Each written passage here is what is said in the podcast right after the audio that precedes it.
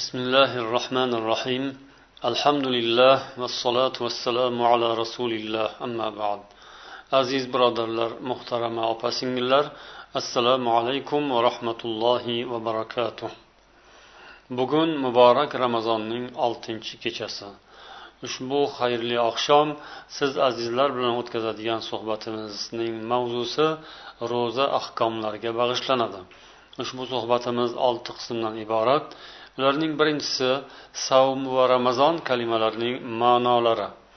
Ikkinchisi ramazon ro'zasining hukmi va dalillari haqida. Uchinchisi ro'za tutish kimlarga farz? To'rtinchisi ro'zaning farzligi qachondan boshlanadi? Beshinchisi ro'zaning sunnat va mustahablari. Oltinchisi ro'zaning makruhlari. Ro'za arab tilida savm yoki siyom deb aytiladi. Buning ma'nosi tiyilish degani lug'aviy jihatdan to'xtash degan ma'noni bildiradi. Lug'at olimlaridan ibn qutayba aytadilarki xoh taomdan xoh ichimlikdan xoh so'zdan xoh harakatdan bo'lsin to'xtagan kimsani yoki jonivorni soim deb aytiladi. Ya'ni lug'aviy jihatdan mana shunday. So'zdan to'xtagan odamni ham gapirmasdan jim turgan odamni ham soyim deb aytish mumkin. Alloh qur'oni karimda maryam alayhissalom tillaridan inni nadartu lirrohmani savma degan ya'ni men olloh uchun rahmon uchun ro'za niyat qildim ya'ni sukut niyat qildim degan ma'noda keladi. Ya'ni so'zdan to'xtagan.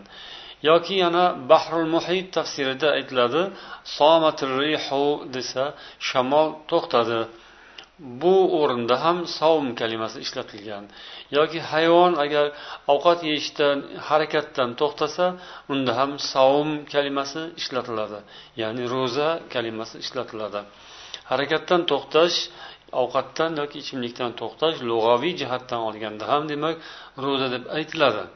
lekin shar'iy jihatdan esa unga qanday ta'rif beriladi hofiz ibn hajar aytadilar إمساك مخصوص في زمن مخصوص من شيء مخصوص بشرائط مخصوصة ro'za savm shariatda xos tiyilish alohida xos zamon vaqt ichida alohida maxsus narsalardan maxsus shartlar asosida xos tiyilishdir yana ibn usaymin rahimaulloh ham bunga ta'rif berganlar هو التعبد لله سبحانه وتعالى بالإمساك عن الأكل والشرب وسائر المفطرات من طلوع الفجر إلى غروب الشمس روزا alloh taologa ibodat qilishdir Yemoq ichmoqdan va boshqa ro'zani buzuvchi narsalardan o'zini tiygan holda tong otgandan boshlab kun botgunga qadar allohga ibodat qilishdir. Ya'ni bu tarif bo'yicha ro'zani allohga qilinadigan ibodat deb bilamiz va uning shartlari yemoq ichmoqdan va boshqa ro'zani buzuvchi narsalardan o'zini tiyishdir. Va o'zini ro'zani buzuvchi narsalar deganda boshqa bir qancha ishlar bor. O'shalardan demak o'zini tiyish bu to tong vaqtidan kun botgunga qadar davom etadi. Endi ramazon kalimasining ma'nosiga kelamiz. Ramazon kalimasi ramdo ramad degan so'zlardan olingan. Arab tilida buning tarjimasi qattiq issiq degan ma'noni bildiradi. Yoki toshning qattiq qizib ketishi. Oftobning tig'ida kun qizigan paytda toshning qattiq qizishini ham ramd ar ramdu yoki ramdou deb aytiladi.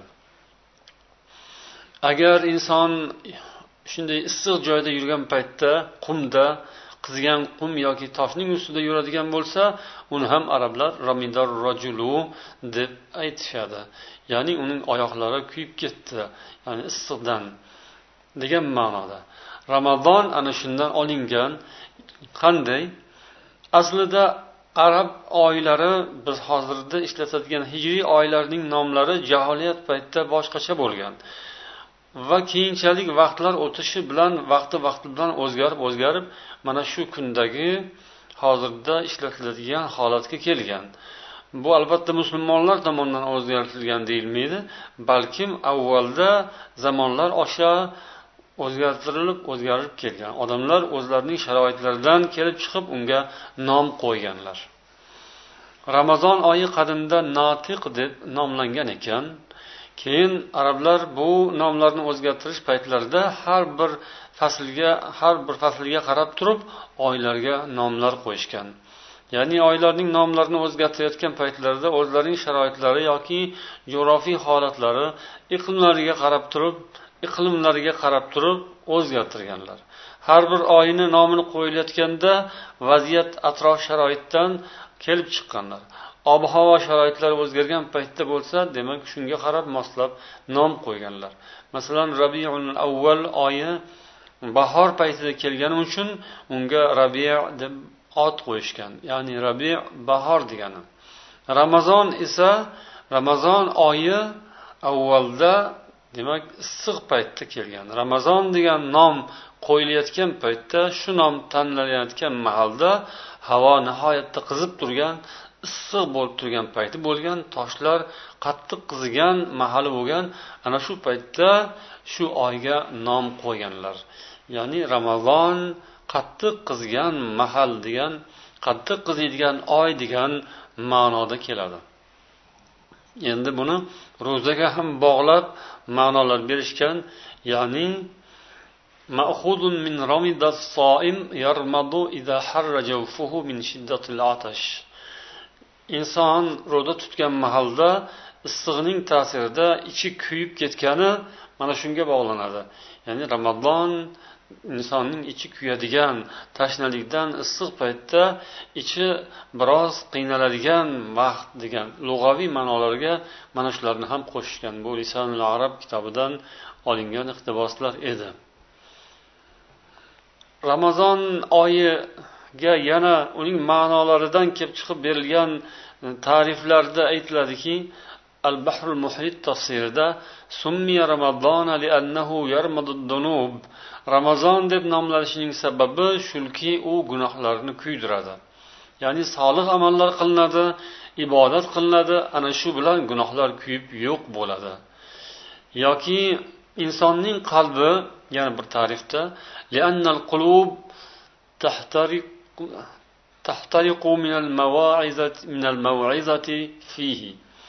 qalblar maizalardan junbushga keladi. Insonning qalbi mana shu ramazon oyida nasihatlar maizalar eshitadi va poklanadi. Uning ichidagi kina kuduratlari yomon fikrlari yomon xulqlari yo'q bo'lib ketadi.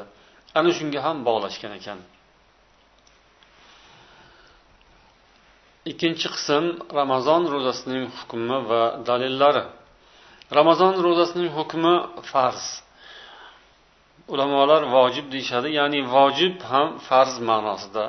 Bajarish majburiy bo'lgan amallar. Allohu payg'ambar tomonlaridan joriy etilgan bajarilishi majburiy bo'lgan ishlar farz deb aytiladi. Farzni bajarmaganlar qattiq gunohkor bo'ladi. Ado etganlar savobga erishadilar. Inkor etgan odam billah kofir bo'ladi.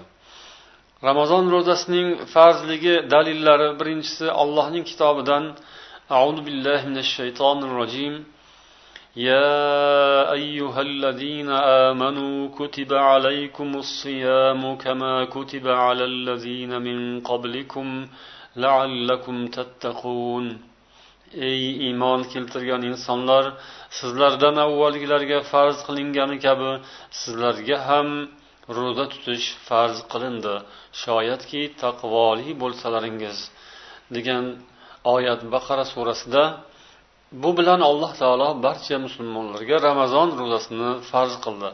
Yoki yana bir oyatda ramazon kelgan mahali ramazon oyida hozir bo'lgan insonlar uning ro'zasini tutsin deb buyurgan. شهر رمضان الذي أنزل فيه القرآن هدى للناس وبينات من الهدى والفرقان فمن شهد منكم الشهر فليصمه mana shu oyatda ramazonning qur'oni karim nozil etilgan oy ekanini alloh taolo ta'riflab shuning davomida kimki bu oyda hozir bo'lsa bas uning ro'zasini tutsin deb buyurgan bu qur'ondan dalil edi endi payg'ambarimiz sollallohu alayhi vasallamning sunnatlariga murojaat qilsak hadisda payg'ambar alayhissalom aytganlar buniyal islamu ala xamsin shahadati an la ilaha illalloh va anna muhammadan rasululloh وإقام الصلاة وإيتاء الزكاة والحج وصوم رمضان متفق عليه rasululloh sollallohu alayhi vasallam dedilar islom besh narsa ustiga bino qilingan. Allohdan boshqa xudo yo'q va muhammad allohning elchisi deb guvohlik berish namozni barpo qilish zakotni ado etish haj qilish va ramazon ro'zasini tutish.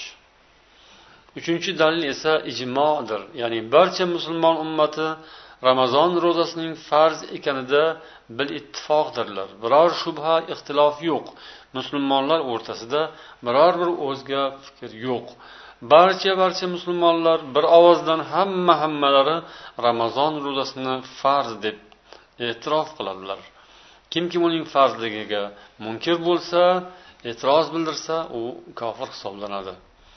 Uchinchi qism ro'za tutish kimlarga farz?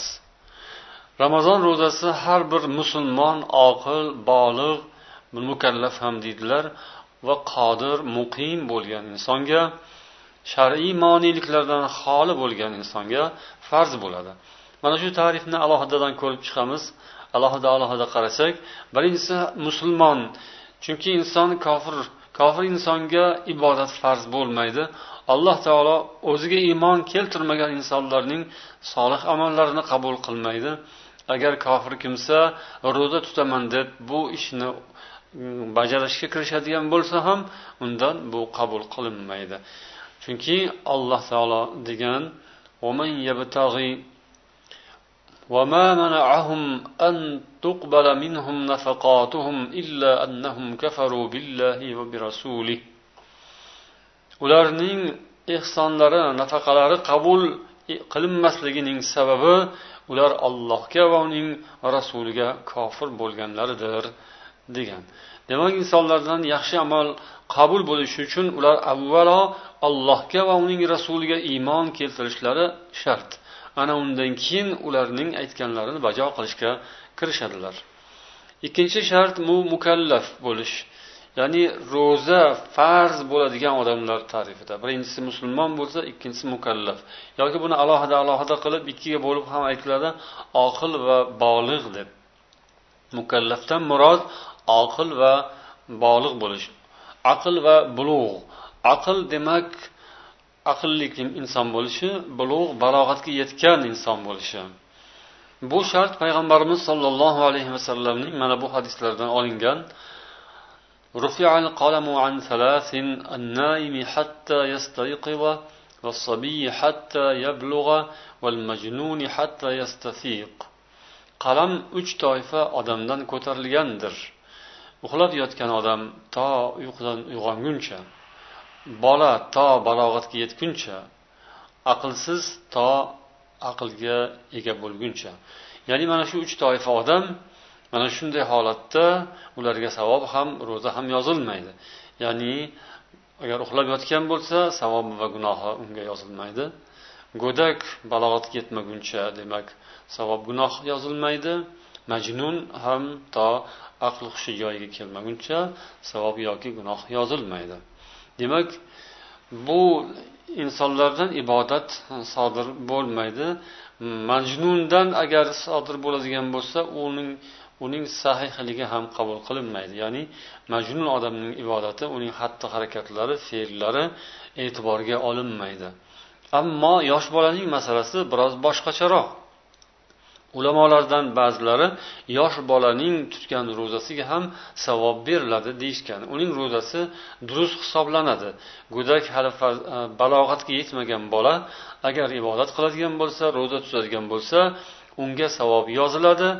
Oldindan savobga erisha boshlaydi va unga shu yo'lni ko'rsatgan ibodat qilishga uni undagan targ'ib qilgan kishiga ota onasi bo'lsa ota onasiga ustozi bo'lsa ustoziga savob yoziladi. Ta'lim tarbiya savobi va islomga qiziqtirgan savobi unga yoziladi deydilar. Bolaning savob olishda savob olishga muyassar bo'ladigan vaqti go'dak ya'ni hamma go'dak ham bir xil emas yetti yosh deb aytishgan ko'pgina ulamolar. Ba'zilar esa yoshning chegarasi yo'q bola tamyiz yoshiga yetgan bo'lsa hisob bo'ladi deyiladi. Ya'ni tamyiz ajratish yaxshi bilan yomonni ajratish foyda bilan zararni ajratish gapga tushunish yoshiga yetgan bo'lsa qaysidir bola besh olti yoshda bo'lishi mumkin yoki yetti yoshda bo'lishi mumkin.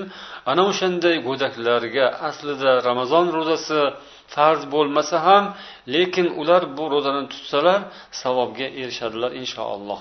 Ota onasi esa albatta savobga musharraf bo'ladi. Uchinchisi qodir bo'lish ya'ni ojiz bo'lmaslik ro'za tutishdan. Ojizlik ikki xil bo'ladi. Vaqtincha ojizlik doimiy ojizlik. Vaqtincha ojizlik ya'ni ro'zadan ojiz qolish ro'za tuta olmaslik bu tuzalishidan umid qilinadigan kasallik. Alloh o'sha baqara surasining bir yuz sakson beshinchi oyatida aytgan edik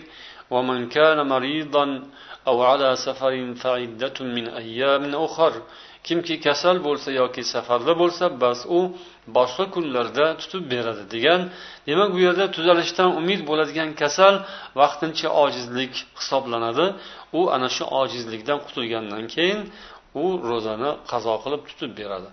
Ammo doimiy ojizlik bu yoshi ulg'ayib qolgan nihoyatda keksayib qolgan inson yoki tuzilishidan tuzalishidan umid uzilgan kasallik. Bular esa allohning mana bu oyatida zikr etilgan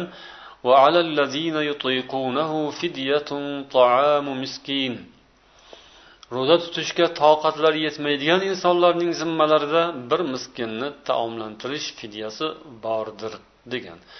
Abdulloh ibn abbos bu oyatni juda ham keksayib qolgan inson ashshayxul kabir val maratul kabira va keksayib qolgan kampir mana shu ikki inson bu ikki toifa odamlar ro'za tutishdan ro'za tutishdan xoli bo'ladilar ojiz qolgan bo'ladilar. Ular har bir kun uchun ro'zaning har bir kuni uchun bir miskinni to'yg'azishlari lozim deganlar. Ular ro'zani tutmaydilar ochadilar va har bir kun uchun miskinni taomlantiradilar. To'rtinchi sharti muqim ya'ni safarda bo'lmagan odamga farz bo'ladi ro'za. Safarda bo'ladigan bo'lsa o'sha baqara surasining oyatida aytilganidek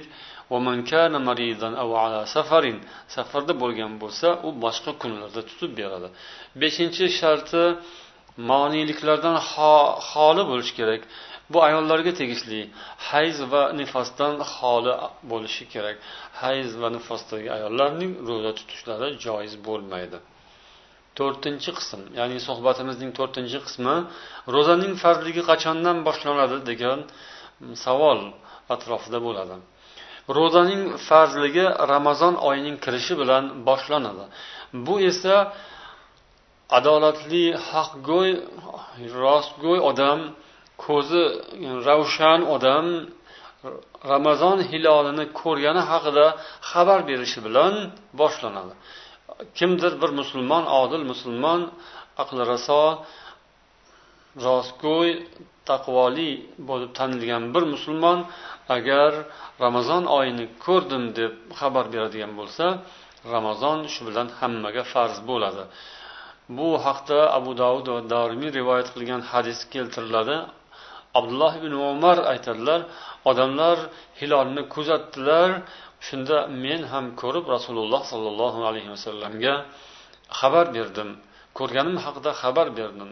Shundan keyin rasululloh sollallohu alayhi vasallam o'zlari ham ro'za tutdilar boshqalarni ham ro'zaga buyurdilar deydilar. Bu birinchi yo'li ya'ni ramazon ro'zasining farz bo'lishi mana shu tariqa sobit bo'ladi. Ikkinchi yo'li esa shabon oyining o'ttiz kun bo'lib mukammal tugallanishidir. Chunki islomda musulmon oylari qamariy oylar oyning yer atrofida aylanishiga asoslangan hisob kitob bilan yuritiladigan oylar bu oylar o'ttiz kundan ortiq bo'lmaydi. Demak uzog'i o'ttiz kun. Agar o'ttiz kun to'lgan bo'lsa shabon oyi albatta ramazon boshlangan bo'ladi va ro'za tutilishi farz bo'ladi. Payg'ambarimiz sollallohu alayhi vasallam hadislarda marhamat qilganlar. Inna ummatun ummiyatun la naktubu va la nahsub. Biz yozishni va hisobni bilmaydigan omi umma xalqmiz. Ashshahru hakaza oy mana bunday mana bunday deb qo'llari bilan ko'rsatganlar yigirma yigirma to'qqiz qilib va yana bir martada o'ttiz qilib ko'rsatganlar. Shunday qilib ramazon ro'zasi shavbon oyi tugashi bilan boshlanadi. Ro'za farz bo'ladi. Har bir musulmon ana shu muddatdan boshlab qayerda bo'lsa ham ya'ni vatanda iqomat qilib turgan va yuqoridagi shartlarga muvofiq keladigan holatda bo'lsa ro'za tutishi farz bo'ladi. Har bir kuniga qarab oladigan bo'lsak fajr sodiq subhi sodiq boshlangan paytdan boshlab ya'ni tong otar paytidan hisoblanib to kun botgunga qadar davom etadi. Tong otishi fajr subhi sodiq esa shimol tomondan bir nur janub tomonga qarab yoyila boshlagan payti hisoblanadi. Ya'ni mana shu kun chiqish tomoni shimol bilan janubning o'rtasi demak sharq. Sharqda kun chiqish mavzei ana shu sharq tomondan yorug'lik paydo bo'lishi tongni bildiradi. Ana shu paytdan boshlab ro'za tutilishi farz bo'lgan bo'ladi. Yemoq ichmoqdan tiyilish farz bo'ladi. Shu nur paydo bo'lishda shimol tomondan paydo bo'lib janub tomonga harakatlanib keyin yoyilib ketadi. Ana shu paytda musulmonlar demak ro'zaga kirgan bo'ladilar. To kun botgunga qadar bu narsa davom etadi. Kun botgandan keyin demak og'iz o'z o'zidan ochiladi. Darhol og'iz ochadigan mm, olloh nasib etgancha taom yoki ne'matlar bilan inson iftorligini boshlashi kerak bo'ladi. Beshinchi qism ro'zaning sunnat va mustahablari. Ro'zaning sunnatlari mustahablari haqida gapirganda albatta saharlik. Birinchi saharlikdan boshlaymiz. Saharlikka turishi juda ham foydalidir. Inson saharga turgan paytda unda bir baraka bo'ladi saharda. Payg'ambar sollallohu alayhi vasallam aytganlar qiziqtirganlar saharlik qilishga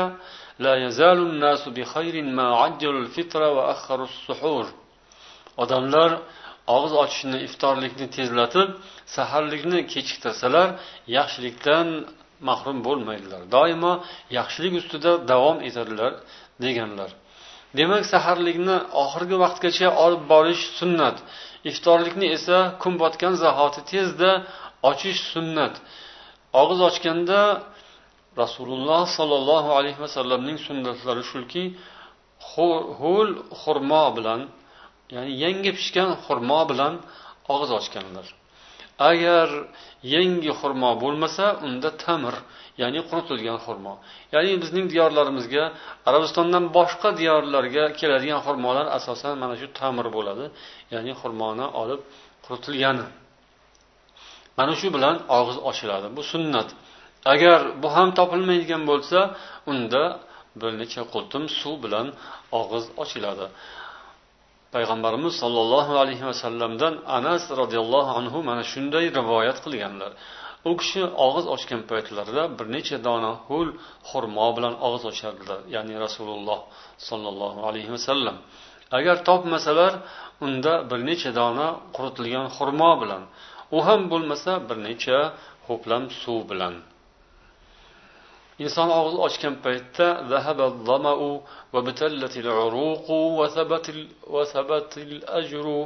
inshaalloh deb duo o'qishi mustahabdir yoki اللهم لك صمت وبك آمنت وعليك توكلت وعلى رزقك أفطرت فاغفر لي ما قدمت o'qishi ham bor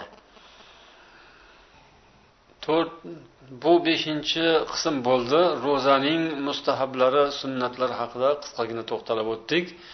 Endi oltinchi qism ro'zaning makruhlari. Ro'zaning makruhlari deganda bu butunlay harom yoki ro'zani ochib yuboradigan amallar emas balkim ro'zaning savobini kamaytiradigan amallar tushuniladi. Ro'za butunlay ochilib ketmaydi ammo savobi kamayadi. Shuning uchun ro'zasiga hushyor bo'lish kerak. Alloh uchun ovqatu suvdan boshqa narsalardan o'zini tiyib sabr bilan ro'za tutayotgan odam albatta uning makruhlaridan ham ehtiyot bo'lish kerak toki ajru savoblari kamayib qolmasin. Ulamolar inson og'zidagi tupuklarni to'plab turib yutishni makruh deydilar. Ammo uni to'plab tuflab tashlasa zarari yo'q. Yoki o'z holicha turgan bo'lsa tufuk ichga ketsa zarari yo'q. Ammo tufuklarni to'plab turib xuddi qandaydir bir miqdordagi suvga o'xshatib uni yutib yuborishi demak ro'zani ochmasada lekin makruhdir. Bundan ehtiyot bo'lgan yaxshi. Yana shunga o'xshab agar insonning ichidan keladigan ba'zi bir narsalar og'izdan chiqadigan ichdan chiqadigan burundan chiqadigan narsalar. Buni ham agar yutib yuborsa ketib qolsa bu ham makruh. Bu bilan ro'za ochilmaydi. Ammo alohida o'zidan ajratib turib keyin uni yutsa unda ro'za ochilib ketadi. Ichkarida turgan holda beixtiyor ravishda ketib qoladigan bo'lsa bu ma'zur bo'ladi lekin shunda ham makruh iloji boricha bu narsalarni tashqariga chiqarib tashlash afzaldir. Taomning tuzini ko'rish hojatsiz zaruratsiz bo'lsa bu ham makruh va yana saqich chaynamoq bu ham makruh ammo uning agar ta'mi bo'ladigan bo'lsayu tomoqqa ketadigan bo'lsa ro'za ochiladi. Taomni ovqatning tuzini ko'rayotgan mahalda ham ehtiyotsizlik qilib ichkariga ketib qoladigan bo'lsa bunda ham ro'za ochiladi. Yana ro'zadagi makruh amallardan biri o'pish. Agar insonning shahvati qo'zg'aladigan bo'lsa bu makruh shahvatsiz bo'ladigan bo'lsa zarari yo'q. Yosh bolalarni o'pishni ham zarari yo'q. Shu bilan bir qatorda ro'za tutgan odam tilini g'iybatlardan va so'kish har xil behuda so'zlardan noloyiq so'zlardan tiyishi lozim bo'ladi. Alloh taolo nasihat qilgan. Ya ayyuhallazina amanu taqulloha va kunu va kunu ma'as sodiqin. Ey iymon keltirgan insonlar allohdan taqvo qilingiz va rostgo'ylar bilan birga bo'lingiz degan. Doimo rost so'zni so'zlash kerak yolg'ondan yoki gapni aylantirib gapirishdan boshqacha qilib gapni burib gapirishdan inson o'zini tiyish kerak. Ayniqsa ramazon oyida mana shunday narsalardan o'zini saqlamoq kerak. Payg'ambar sollallohu alayhi vasallam alaykum bis sidq fa innas sidqa yahdi ilal birri va innal birra yahdi ilal jannati deganlar. O'zingizga rostgo'ylikni lozim tutingiz chunki rostgo'ylik yaxshilikka yetaklaydi yaxshilik esa jannatga yetaklaydi deganlar. Demak inson doimo rost so'zlashga harakat qilsa noto'g'ri ishlarni qilishdan ham o'zini tiyadi. Chunki noto'g'ri ishni qilgandan keyin uni tan olishiga majbur u. Chunki u rost gapiradi. Ana shuni hisobini qilib inson yomon ishlarda ham yomon ishlardan o'zini tiyib doimo yaxshilikka intiladi. Bu esa uni jannatga yetkazadi.